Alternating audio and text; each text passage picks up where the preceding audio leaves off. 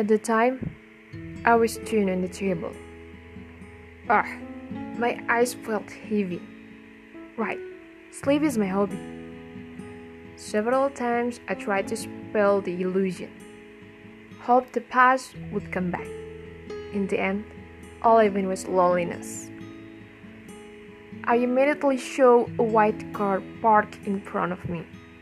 The appearance of the car was normal. Hey! I just realized that someone had just come down. At the moment, the wind gently bruised my cheek.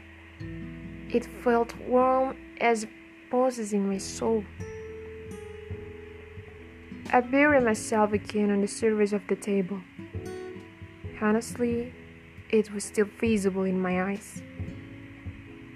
I tried to capture the view. Hmm.